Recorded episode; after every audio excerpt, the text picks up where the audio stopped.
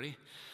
Welcome to River Glen, and uh, great to see you here in uh, Waukesha, uh, over in Pewaukee, and online. Thank you so much for uh, joining us, making us part of your uh, weekend. Hey, before I get started, I want, want, to celebrate something uh, with you, some good news. Last weekend, we had over 1,200 people in person across both our uh, campuses, and that is the uh, largest in person attendance, other than Christmas or Easter, since the pandemic uh, started. And uh, let's just thank God. Let's give God a hand for that. It's great to see. So good to see more and more people who are able to uh, gather together uh, with us on the weekends. Well, a friend of mine by the name of Mattio, some of you know Mattio, he works for the church, recently went to Florida took some pictures of alligators and sent them to me, like this one right here. Not a cute little alligator? Kind of looks like he's smiling at the camera. And then uh, check that out. Mattio got to hold uh, uh, alligator. How many of you would hold an alligator uh, like that? Would you, would you like to? Do? I would like to do that. I think that would be really uh, cool. But notice something here. There's a rubber band around the mouth. That's a pretty good idea. Alligators have a lot of strength in their mouth.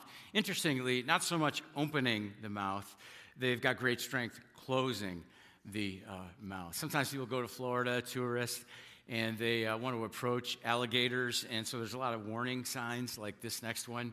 Uh, here. Uh, check this out. It says, uh, Be gator safe. Uh, we all want to be gator safe. And it says, Do not approach, feed, or harass alligators. That's good to know. But notice down here it says, Remember, a fed gator is a dead gator. Now, why do you think a fed alligator is a dead alligator. It's not because the food harms the alligator. I'm told that if you feed an alligator, that alligator is going to start approaching other people for food. And that's a problem. That's when the authorities have to step in and sometimes shoot an alligator. That's why a fed alligator is a dead alligator, because alligators always want more. And you know, when I heard that, it occurred to me, I started thinking that, you know, we're kind of the same way. You know, I, I, I want more. Uh, we want more. I want more house. I want more car.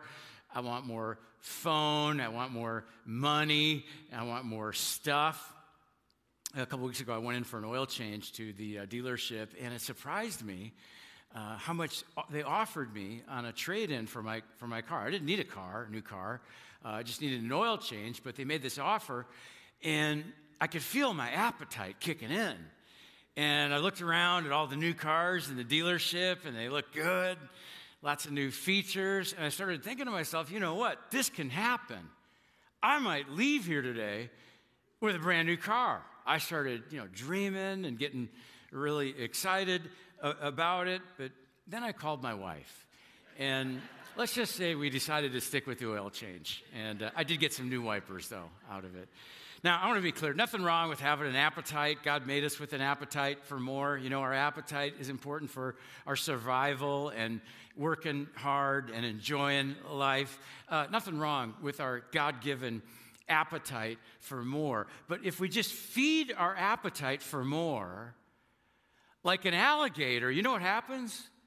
Our appetite gets stronger, and that can lead to harm for ourselves and our relationships. Well, today we continue uh, in this series called What I Wish I'd Known Sooner, looking at some wisdom from a first century leader in the church by the name of Paul, the Apostle Paul, that he writes in a letter to a young leader named Timothy. Paul writes all these things that, he, that he's learned that he wished he would have learned at a younger age. And if you're in your if you're a teenager or you're in your 20s or 30s, we're going to try and set you up for success. If you're in your 40s, 50s, 60s, or older, we're going to try and help you avoid some of the common pit, pitfalls that people sometimes encounter later in life. And today I want to talk to you about something I wish I had known sooner, and that is what true wealth really is. Here's what Paul says in, in 1 Timothy chapter 6. He says, Yet true godliness with contentment is itself great wealth. That's a fascinating statement that Paul makes to Timothy, and it, it makes all of us, it raises the question for us to think about what do we believe is itself great wealth? You know, it's interesting if you think back about 25 years ago, and what did great wealth look like uh, for many of us 25 years ago? Yeah, it looked, it looked kind of like that right there. Remember, remember the minivan? Remember, remember some of these had VCRs in them, maybe some blinds in the window paneling on the uh, side. Now, if you drive a, a minivan uh, like that uh, today, hey, that's great. More power to you. I just think it's interesting that I, what I thought was great wealth in 1996, many of us w- would think of something else when great wealth, when we think about great wealth today. So, what do you think great wealth looks like today? Maybe, maybe it's professional athletes, actors and actresses, celebrities, uh, living in a gated community, or, or, maybe it's a country club, or maybe you think of uh, luxury vehicles when you think of great wealth, or expensive clothes, or maybe a yacht, or private planes, or private security. Those are just a few things that we might think of when we think of great wealth. But Paul saw great wealth as attaining something that money can't buy contentment contentment. In the movie Wall Street, Money Never Sleeps, two stockbrokers, Jacob Moore, played by Shia, Shia LaBeouf, and Bretton James, played by Josh Brolin, have a very interesting conversation. Here's how, here's how it goes Jacob says, What's your number?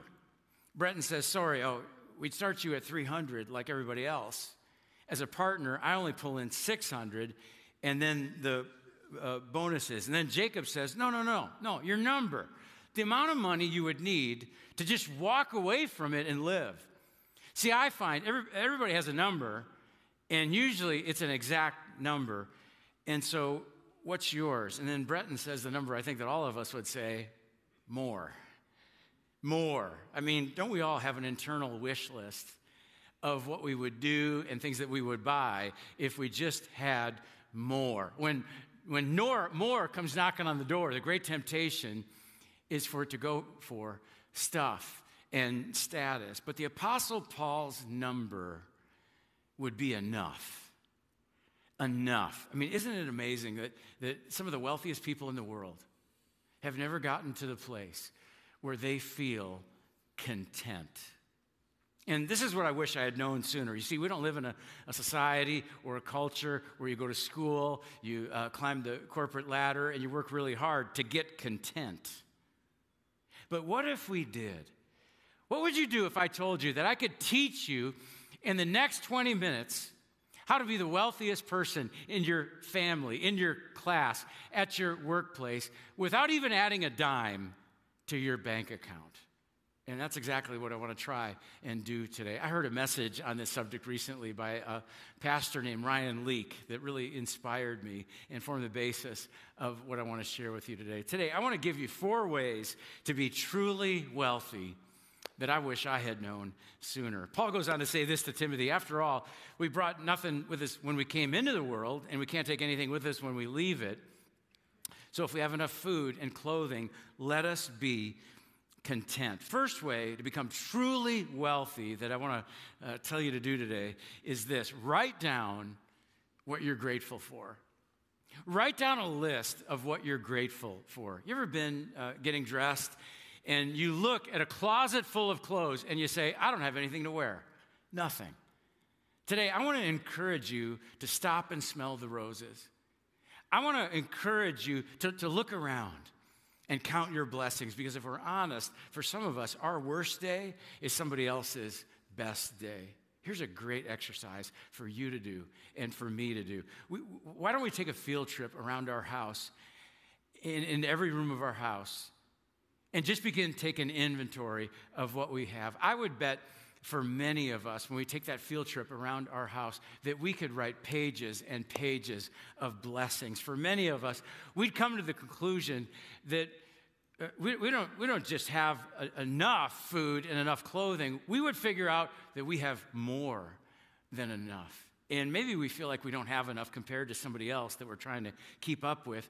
But if we can fix our eyes on what God has already done for us, we actually give ourselves a chance to be able to actually feel content. I challenge you to walk into your closet and just say out loud, I have enough. I dare you to walk into your unrenovated kitchen and just declare, I've got enough to feed my family. I dare you to take your kids into their play area and say, Repeat after me, I have enough. You might teach your kids that they can enjoy what they have without looking for what they don't have. But I think we need to model this as adults as well. So write down what you're grateful for because here's what I believe gratefulness is the antidote for greed. Gratefulness is what keeps us from living like alligators in a constant state of wanting more. The second way to be truly wealthy is found in 1 Timothy chapter 6 verse 17 where Paul says, "Teach those who are rich in this world not to be proud and not to trust in their money, which is so unreliable. Their trust should be in God, who richly gives us all we need for our enjoyment." Now, many of us read that we probably think those who are rich, well, he's not talking about us, he's not talking about me. 12 years ago, US News and World Report ran a survey and asked people, how much money would it take for you to feel fulfilled? Um, American households with an income, $25,000, said $54,000. Then I would feel fulfilled. Then I would feel rich. American households with an average income annually of $100,000 said $192,000 a year. It's almost as if for most people, the American dream lies twice as far from where we are right now. We see rich as people who make twice as much as we do. So you may not feel rich today because you got more bills than money, but did you know that about 3 billion people on this earth live on $2 a day? Some of us spend $5 a day on Starbucks. Just kind of puts things in perspective, doesn't it? In some ways, you can tell how rich you are by what bothers you. You know, when you, when you have to wait for your fast food order for, you know, two minutes, I get impatient. When Netflix loads slowly and the show keeps buffering, I get frustrated by that. I don't know if it's, if it's me or, or the internet just doesn't seem as fast since the pandemic. I don't know, maybe, maybe more people are on it. Or you forgot your AirPods and you've got to manually hold the phone up to your uh, ear. But, did, but if you drive a car, did you know it puts you in the top 15% of the wealth in the world? Not a nice car, just a car. Uh, many of us might read the scripture and think, well, it's, it, when, when, it says rich, it's not, it, it's not us who are rich, but Paul is talking to most of us. And here's what he continues to say in verse 18 he says, Tell them to use their money to do good. And so the second way that you can be truly wealthy is to give something away.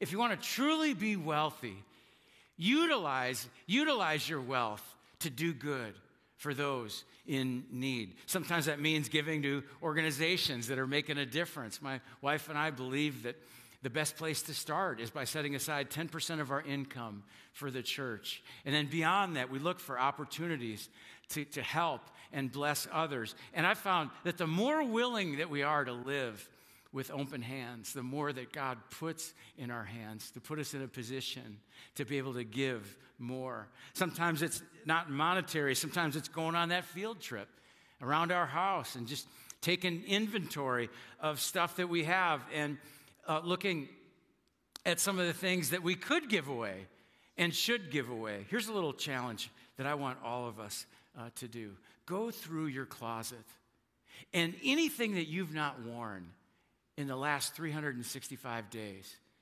Give it away. Just give it away. All of us have a rainy day outfit, right? Maybe it's time for somebody else to get that rainy day outfit. Maybe it's kids' clothes. Maybe you got some kids' clothes or kids' costumes that don't even fit um, anymore. Some stuff that doesn't need to be handed down to anybody, but just given it, just given away. I came across an article in the New York Times about a woman named Elizabeth Chai who decided to do something she called a possession purge. She decided, get this, to give away 2,020 items uh, in her home in 2020, to get rid of them or give them away. And at the end of the year, she felt more freedom because she uncluttered her home. She said, Everything is something I want to be in here. And she felt more joy because she donated a bunch of stuff to help other people and to support causes that she cares about. Maybe you've got some items in your home or in storage, and you could make a donation to the Habitat Restore in Waukesha and help those in need. Maybe you ask your kids to pick out some toys that they don't play with anymore and you educate your kids about goodwill and Salvation Army. You tell your kids there's other kids that would love to play with your old toys. And you take your kids with you when you drop them off, and you will help your kids develop a generous spirit. Call me crazy, but I believe giving something does more for the giver than it does the receiver. And so here's something I want all of us to do today. I want you to ask God, what's something you can give away? And maybe for you, maybe you've never set aside 10% of your income for church. And, and, and I would ask you to pray about that. Say, God, what is it that you want our family to do? Maybe God will lay that on your heart. Or maybe God will put another organization on your heart to give to above and beyond the church. Maybe God will put a person on your heart. But my hope and prayer is that if we're really going to walk in true wealth, we've actually got to be more giving than receiving. In his letter to Timothy, Paul goes on and he says, Tell them to use their money to do good. They should be rich in good works and generous to those in need. Number three, what I want to tell you to do today is to leverage your access for the benefit of others. I know in my life, I have experienced many blessings and privileges that other people uh, don't have. Now, I know the word privilege can be a hard concept and even a trigger word for some people. Sometimes it comes up in conversations about poverty or racism. But maybe a better way of explaining privilege is with the word access. I know I've been given access. Many people don't have. I grew up in a Christian family that gave me access to church and taught me about Jesus. Uh, my parents worked hard uh, to give me access. My dad had very little access growing up. He grew up very poor in North Carolina. At, after, after the second grade, he dropped out of school to go work on the family uh, farm. Later on, he joined the Navy, met my mom, they got married, had three kids, and they worked hard to give access to their kids and send them to college. Now, is it wrong? Anything wrong? Is it wrong to be given access or to work hard for access? No, absolutely not. After college, I worked for a church in Kentucky for nine years. Church in Kentucky, I mean, gave me access to develop my leadership. They gave Marnie and I access to financial support so that we could move up here many years ago and start River Glen Church. I'm grateful that I've been given a lot of access, more than enough. Here's a question I want you to think about What access have you been given?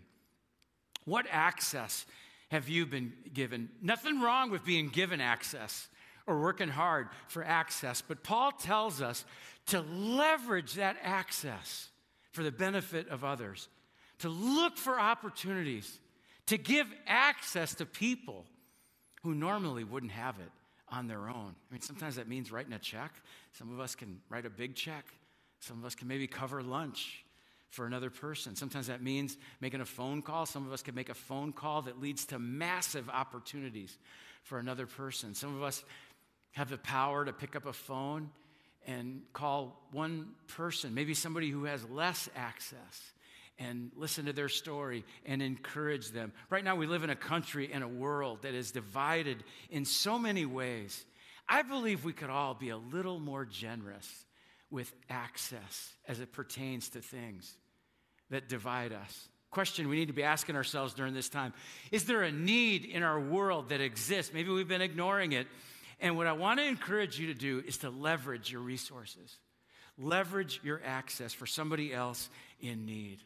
I'm really proud of our church uh, this weekend uh, for the uh, meal packing event that we had Friday night and uh, Saturday. Um, over 750 people came and uh, volunteered and packed over 140,000 uh, meals uh, this weekend. And uh, we're going to send those meals to Panama. Panama got hit hard by the uh, pandemic.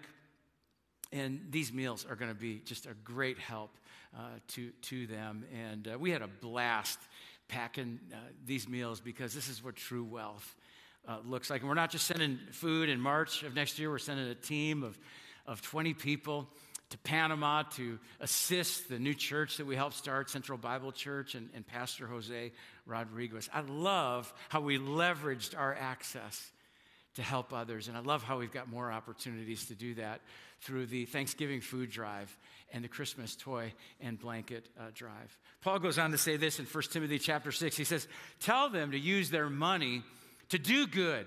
It should be rich in good works and generous to those in need. Look at this.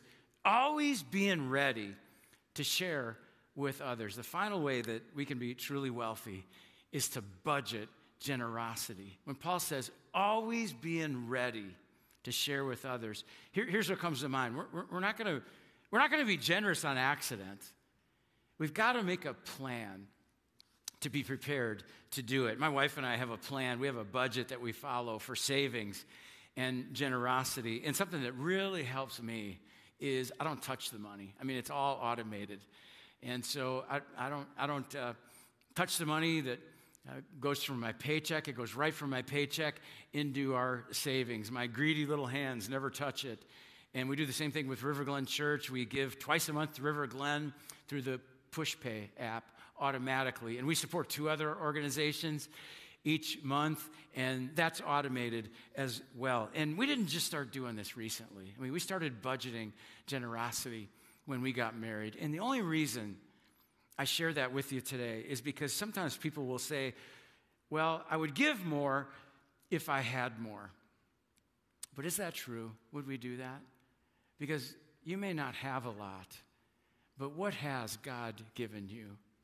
And take a look at what author uh, Mark Batterson says Don't let what you don't have keep you from giving what you do have. Paul sums up his thoughts to those who are wealthy in verse 19. He says, By doing this, they will be storing up their treasure as a good foundation for the future so that they may experience true life. Paul says, if we want to experience true life, we've got to make our lives about giving more than receiving. Sometimes I think, wouldn't it be great, you know, if all of us had a six figure, you know, income annually? And then I thought, wouldn't it be even greater if all of us gave away six figures annually. I mean, realistically, that's not going to happen for all of us, but my hope and prayer for today is that there would be a shift in our hearts and in our minds about what great wealth truly is. I believe something powerful happens in our lives when, number one, we write down what we're grateful for. We go on that field trip in our home and we look around and we say, God, I want to thank you for what I do have. And I don't want to live in a constant state of wanting more. Number two, when we give something away, sometimes it's monetary, sometimes it's just our stuff, because if we're truly going to be wealthy, that means we live with an open hand. We ask the question do we have money or does money have us. Number three, leverage our access for somebody else. I know I've been given so much access.